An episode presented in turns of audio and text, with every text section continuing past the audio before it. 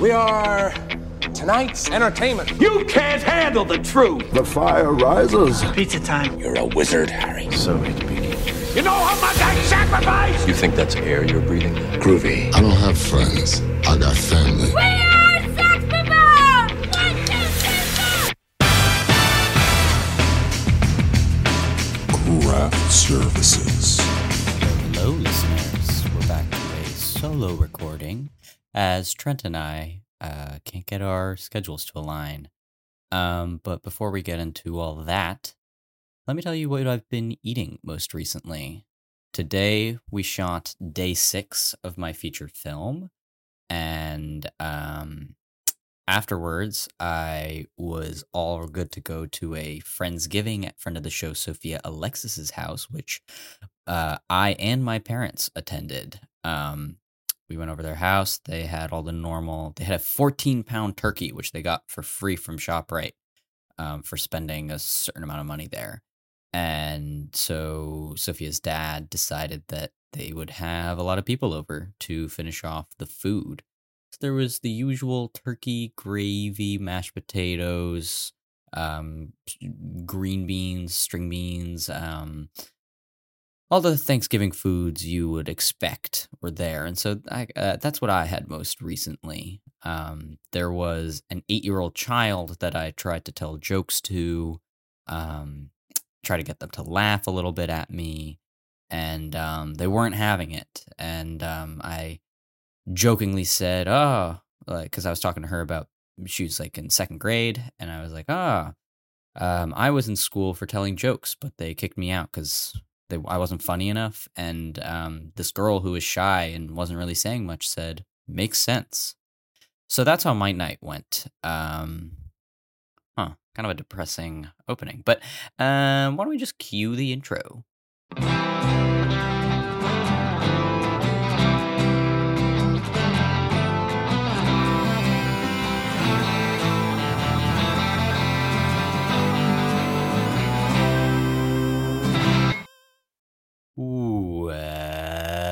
Welcome back to Craft Services, where we talk about the movies. Each week we talk about film and hopefully have a crew member of that film to talk with us about their experience working on the picture. This week, we're talking with Doug Brode. He's the storyboard artist behind Looper, our film for this week and the next few weeks. Uh, Rian Johnson's time travel movie, a movie I really love. And as we all know, I'm the research assistant on Eye of the Duck, and it was their inaugural episode. Their absolute first episode was on Looper. Very good episode. Go check it out. This episode was a super crazy quick turnaround. I emailed Doug um, on a Friday, and that Friday he emailed me back and said, Hey, do you want to get on a, Zoom now and we can do the interview? And that's kind of what happened. Um, first time I've ever had a same day email sending and recording of an episode. Um, but yeah, we get into uh, how he got into the industry, some Looper talk, Rian Johnson talk, a funny story about how Star Wars played a part in their first meeting way before Rian Johnson was set to play in that universe. Um, he also talks about a few other movies that he's worked on. And um, I think I want to leave some surprises for the dear listener um, for the interview. So, um, thank you. So, yeah, um, without further ado, let me just cue the intro.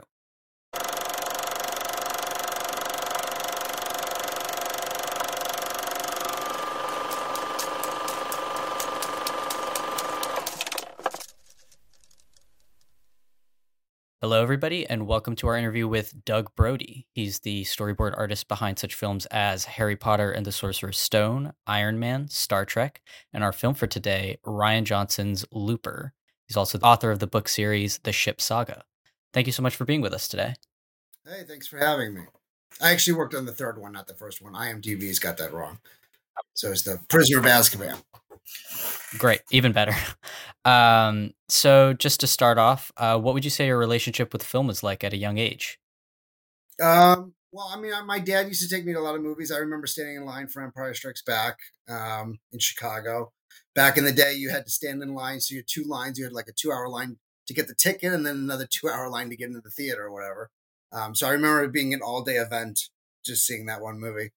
Um, but I was originally going to be a comic book artist, and uh, I actually went to a school called Joe Kubert for a couple of years, and then I transferred to uh, Columbia in Chicago because um, I wasn't sure if I really wanted to draw men in tights for the rest of my life. And um, I saw Coppola's Dracula, which I think was like '92, and um, that movie really changed my life. Like that movie had a bigger impact on me than probably anything else. Um, I just I was at the age where I was really able to notice the the the art behind it, and it won a bunch of Academy Awards and stuff. And then it was funny because many years later I would end up working on Dracula on a movie called Van Helsing. Um, so that was sort of a full circle thing. Not nearly as good as Bram Stoker's Dracula, but it was cool to work on that character. Um, so anyway, so then after that, I, I decided to come out to LA and I was a runner for a guy named Joel Silver who produced The Matrix and he produced um, Die Lethal Hard. Weapon. I yeah, think. Lethal yeah. Weapon. And uh, he was making Lethal Weapon four when I was working for him, and um, I think they and Matrix was in development. And the funny thing about Matrix was nobody got it. Like I remember reading the script, getting about halfway through, and I just I didn't get it, and nobody else I knew did either. Like really, like this is the big thing, and that's an actual a really good um, uh, showcase for how storyboards sold that film because that's why they spent a lot of money on storyboarding that movie. They spent like a year storyboarding it, I think, and it was because a lot of people just didn't get the script. They need to see it visually to to really make it click in your mind. Um. Anyway, so I was a runner for Joel Silver, and I used to just put up drawings up on the walls and this and that. And it was like monsters and girls and things like that. And they kept threatening to fire me, but I'm like, I'm making four hundred dollars a week, so like, who cares? So I just kept the drawings up. And then the director, Bill Malone, uh, director of a movie called House on Hill, was walking by on his cell phone. He's like, I need a story illustrated. Well, I'll take this guy. And so I got into the union on my first film and uh, been doing it ever since. So 25 years I've been a storyboard artist now. So, you know, some of the highlights are like you mentioned, but also some others. You know, I'm particularly proud of Iron Man and Thor. Um, JJ Star Trek was really good. Um, but then I've been doing a lot of movies recently with a director named McG, which I really enjoy. In fact, I've got one coming out this month called um, what is it called? Family Switch. They changed the name, so I had to think of what the name was. And um, so, you know, um, still keeping busy. Awesome. So, um, in terms of your process of storyboarding, how have the tools? Because we've spoken with a few story art storyboard artists, and they started with pen and paper or pencil and paper, and now it's a lot more like on the iPads and stuff. So, could you just sort of talk about um, what tools you started out with, um, well, let's see. I worked on a Cintiq. I don't know if you can see it right here. There's a the screen right here. So that's what I work on. I just draw on that. And um, but yeah, I did. I started on pencil and paper and marker, and I was very slow to change because when you get to a certain age, you're a lot slower to change. I think I was 40 by the time I, before I changed. I switched over on a movie called Maze Runner, and uh, I did 90% of that movie um, pencil and paper. And then the last couple weeks, they brought in a second guy to try to finish up, and he was doing computer, and I learned from what he was doing. So I bought a Cintiq and I, I used a, a, smaller Cintiq at the time, like a 13 inch. Um, and then I never went back. I haven't used pencil and paper since. And then I just upgraded to a bigger one, but I use a 22 inch Cintiq now.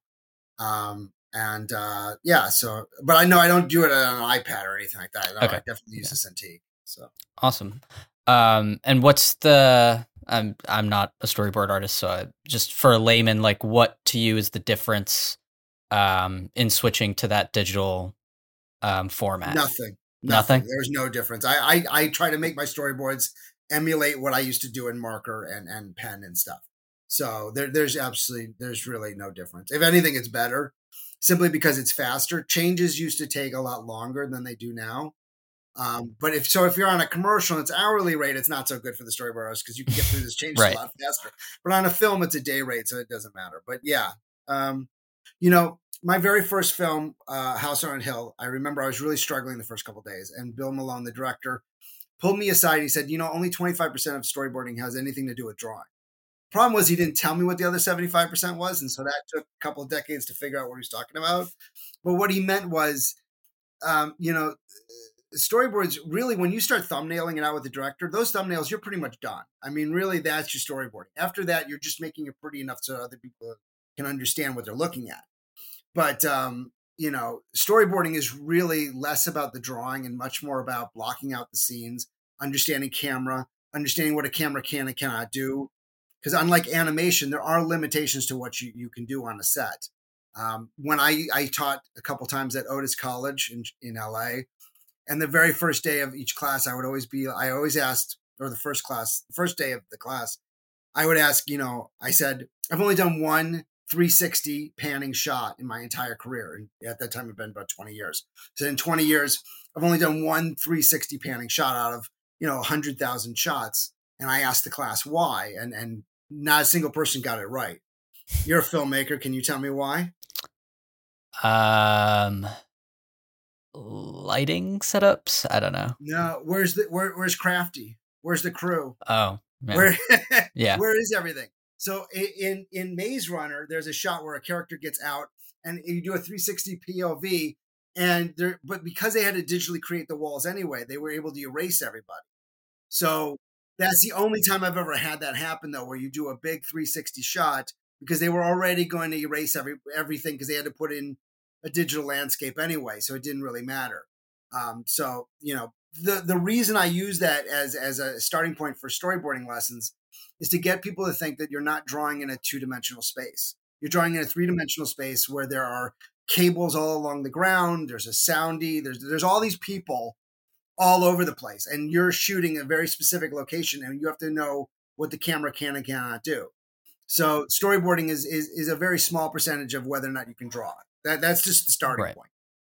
Yeah, we talked with um, a storyboard artist that works with Sam Raimi a lot, and he mm-hmm. Did second unit on Army of Darkness, and he was like, "It's more than anything, it's a crash course in story and storytelling, um, uh, in filmmaking terms, than about just drawing." I guess it is. It is yeah. like sometimes I when I, I t- like my last student now works at The Simpsons. Um, and I remember um, the very first assignment I gave him was to, to build tension in 12 frames and uh, not see the monster until the last shot. So, you know, that's a, a, great way of, of getting people to, you know, think about, well, what's the best position for a camera to slowly build that tension up, you know? Um, so if there is anybody who wants to be a storyboard artist, I highly recommend trying that assignment. 12 frames, don't show the monster to the end. And, and because reality is in horror and things like that, because I've done a lot of horror, Friday the 13th and uh, what is that thing with the, the monitor, um, paranormal activity too. And things like that. Um, you know, it, it's all about the building of the tension. The the uh, the actual monster is just sort of the release of it. So you know, sure. So to sort of get to the movie of the day, how did you come to be involved with Looper? Honestly, it, it, I just my agent submitted a bunch of stuff. I had no idea who Rian Johnson was. He had only done he'd done something called Brick um, before that, and um, you know, so it was just sort of just another day. It was he picked me before I even met him, and I remember what I remember about our meeting is I went to his house. It was in Silver Lake at the time, and um, our he had a he, weird. He had a big a hardcover book on the making of Empire Strikes Back. So our very first conversation was about the Empire Strikes wow. Back, which became funny later on that he would Kismet. the sequel to the next you know series of films. Um, and I remember him and I having a a, a, vigorous debate on the prequels because I, I, you know, wow. um, I actually think that the prequels have, from an artistic design stance, um, uh, a lot going for them. And uh, so I do remember him and I arguing about that. And then I saw the Last Jedi. I'm like, yeah, I like Revenge of the Sith better. So, but you know, to each their own. But he was, he was, he, I met him and he was, he was a very nice guy. And what stands out with Rian Johnson is of all the directors I've worked with, and I've worked with most of the major guys, um, he was the only one who knew every single frame of this film before I walked in the door. So we storyboarded that entire film in maybe six weeks um, because he knew every single shot. He had notebooks. He had two notebooks where he had sketched out frame by frame that entire movie from beginning to end, and I've never seen that before since. So. Yeah, I was going to ask about that because, as I understand, he boards his own he does his own little he like uh, sketch ups and mock ups. Yeah. And I was wondering what that process of sort of, you know, going through that filter is for you. Yeah, I wasn't artist. really a storyboard artist in that film. I was a translator. I was taking his thumbnails and just sort of sketching them out. I mean, I might have thrown in a few ideas here and there, but generally speaking, much less than I normally would. Like if I see most of the films I've worked on, I can definitely see my footprint in certain things. Um, it, it, it, you know, when you meet with a director, usually it's more like directors are usually reactionary. So they might be like they'll have a few keyframes and then they say go with that and fill out it out. Let me see it. And then they'll react to whatever you draw, and then they'll come up with more frames and things like that. So it's much more of a usually a back and forth like a tennis match. It was not that way with Rian Johnson. He knew every single frame he wanted right from the get go, and he was very. I can't ever remember. I think he, we might have added a few things, but he never changed any of his shots. Like he he knew what they were right out of the gate. Mm-hmm. And were there any things that from um because he may have shot it as it was, but then like from the translation from what he shot and then when it got into editing, were there things that changed that sort of surprised you at all, or was it really just like this was a clear? I honestly don't remember. It was so long ago. Sure, yeah. Uh, do you have a? Do you remember if there's a favorite scene that you had to board or uh, a thing that was difficult? Yeah, no, there was a scene in the like a wheat field where where where the the person appears with the with the the hell the thing on and this and that. I remember thinking that was a really cool scene. Um, and so you know, but as far as the storyboarding goes, I'm not particularly proud of those storyboards, just because I mean we were banging those out in five or six an hour. I was an earlier artist. It took me about 15 years to really say I knew what the, what the hell I was doing. Um, so you know, I mean, like the last 10 years, I'm significantly stronger storyboard artist than I was in the first 15. Um, but uh, you know, I was proud of the film and I was proud of you know being a part of it. Um, but you know, eh, his process is he knows exactly what he wants right out of the gate, and and it doesn't really seem to change. Mm-hmm. You know, so so anybody had a problem with any of his movies, you can't say that it was because he didn't know what he was doing. He made that decision a year in advance, and he stuck to that decision. That's very much the way he was on Looper, and I would imagine that was the way he was on his other films as well. Mm-hmm. Sure if you don't mind, I'd like to maybe talk about some other projects that you've worked on. Yeah, sure. Um, yeah. So, I mean, you corrected me. You didn't work on Sorcerer's Stone, but you did work on Prisoner of Azkaban. Which I worked on the uh, what? here's you want to know how crazy Hollywood is. This is a perfect Please. example. So they storyboarded the entire film, and then they couldn't show any of it to the marketing teams that were creating all the production art, all the art that would then go in books and magazines and everything. They couldn't show that to any of the artists. So I re-storyboarded the entire movie from beginning to end and did like I would take six frames and I would try to composite that into one frame. Like this is a key what called key frames. And I did that for like six months. So I basically just re-storyboarded that movie for the marketing department. Was there a reason like was something wrong with the story? No, no, it has nothing to do with being wrong. They're not allowed to, they weren't allowed to show they weren't allowed to show the art from the film to the entire art team, which was actually only like five or six people. They weren't mm-hmm. allowed to show that to anybody. So they showed it to me because I was a union production artist, had me redraw the whole thing to then be shown to the marketing department. Okay. And I mean, you're talking about many, many, many, many thousands of dollars to do that over six months. So like it, it's a crazy pro. It was a crazy process. It's the only time that I didn't work directly with production.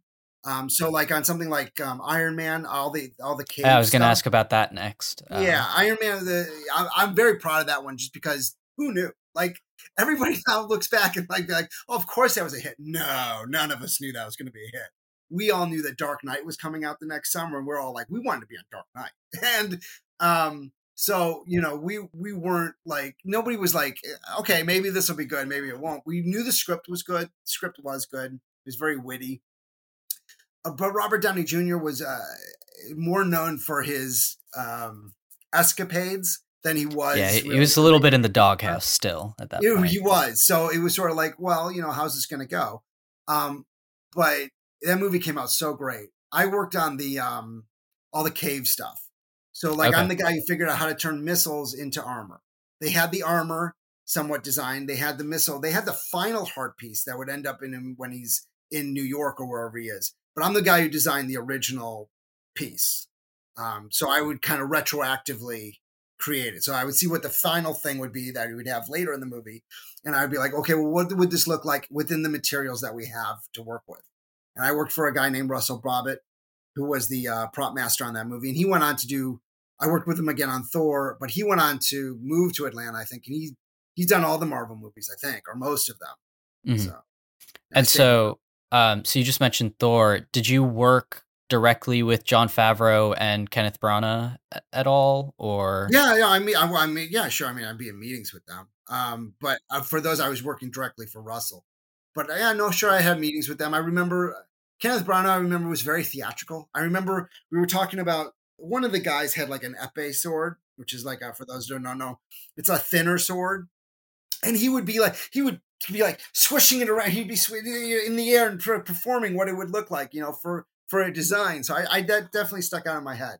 But the big thing that I remember about Thor that stands out amongst all the movies I ever worked on is so we designed all this stuff, and um, anybody who watches it now, um, well, I'll get to that in a second. So anyway, so a lot of it ended up in the movie, and then years later, I went to see the second movie with my then girlfriend, now wife, and The Dark World. There are more of my prop designs in that movie than any other movie I ever worked on, and I didn't work on that movie. So what they did was all the props that weren't used for the first Thor got used in the second one.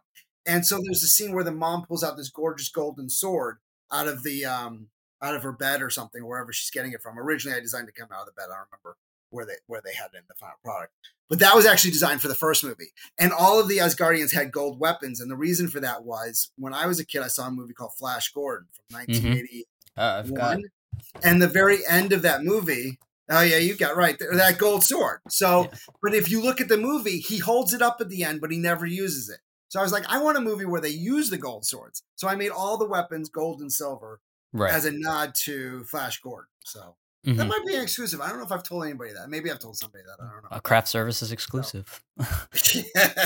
I might I might have told somebody sure. at some point, but but yeah. So that's one of those things. Um, the other thing that sometimes I tell is on JJ Star Trek. That was the next movie back, I was going to talk about.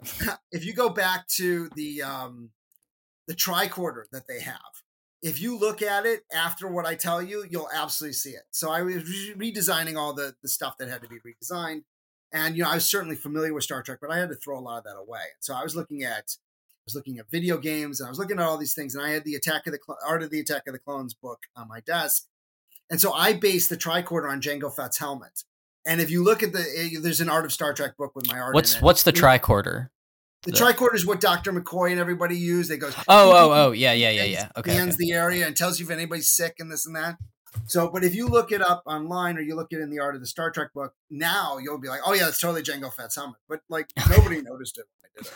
That's funny. Yeah. Um. Uh. What was that set like because that um was that like a that was chaotic insane. that was probably my favorite yeah. set. That was so cool. I got to, when nobody was around i actually sat in the captain's chair for like half a wow. second wow i was where i was going to get fired and i jumped off so is that I did for half a second sit down. In fact i had my own right after that i had my own tv show and i got the call right when i was walking off the bridge of the enterprise that hbo was picking up my show wow. called forbidden science. And, and then i had i jumped straight from star trek into my own show um or I think I have the. Oh no, you can't see the poster. No, I can't get to it. Oh, I, but, yeah, I got. Um, I saw it there. You saw it? Yeah, it's, yeah. It's over there somewhere.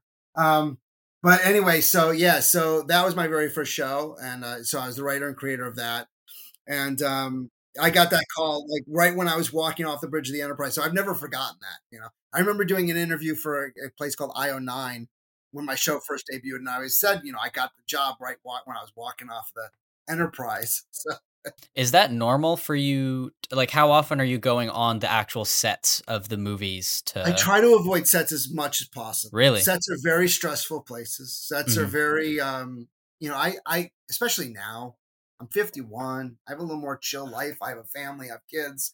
So I, I try to do everything over Zoom. I do sometimes meet or, or work with the director hand in hand in, in his office, like I do with McG. He likes to have me close. But generally speaking, I do most of my films over Zoom. I there's a movie that has not come out yet that I worked on a couple years ago, and I can't say the name of it, but my first day on that film was their first day of shooting. You know you were in trouble when your mm. storyboard artist is starting the first day you're shooting. So I would literally because I guess they had all they had all these rewrites. They got rid of all their old storyboards, and the producer knew me from another project, so she brought me in, flew me down to Atlanta at the last minute, and basically had me drawing the stuff that was going to be shot the very next day. And we did that for wow. like six weeks in Atlanta. So, you know, that's that's the only time I've ever seen that. So I did go by set a couple times. Um So, um, but generally speaking, no, I, I try to avoid the set. It's pre-production is where I live, and it's much more chill in pre-production. Pre and post production are very chill atmospheres. Actual production is where the train's going down the hill, and every single second is costing the studio many, many, many thousands of dollars. So things are much more heightened. It's the Wallace and Gromit like putting yeah, the tracks so, down no, as the train's going. That. When I was younger, I loved being on set, and I was on set quite right. a bit. And I actually started. I was a PA for Playboy, and I learned a lot about filmmaking from that. Yeah, I know, right? Um, but I learned a lot, a lot of the stuff that I now use because now I know exactly what a camera can and cannot do because I talked to a camera guy, and I would hang out with them and have lunch with them. So I, I use that later in my career. Um, so you know, storyboard artists, a lot of them I think just come straight from an art background and then read books to learn about filmmaking. Um, I went a different route. You know, I, I definitely I learned filmmaking and then I also knew how to draw at the same time, and I use those two as a combination.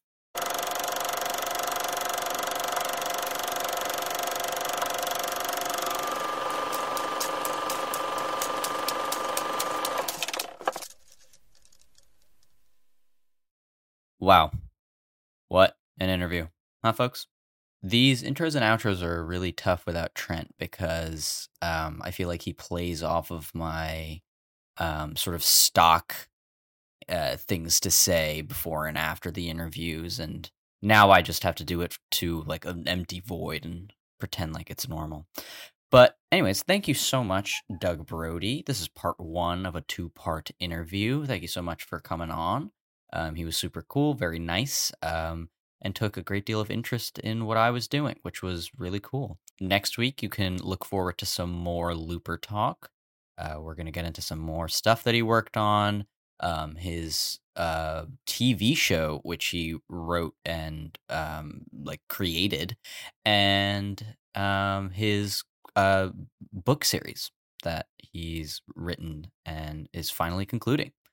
So you can check that out next week. And all of our episodes you can check out on Apple Podcasts, Spotify, Stitcher, uh, Amazon Music, wherever you get your podcasts.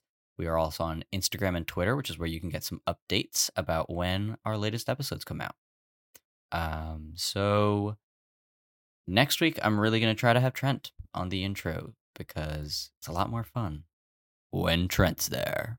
Don't tell him I said that, though. I don't need it to get to his head. Bye, guys.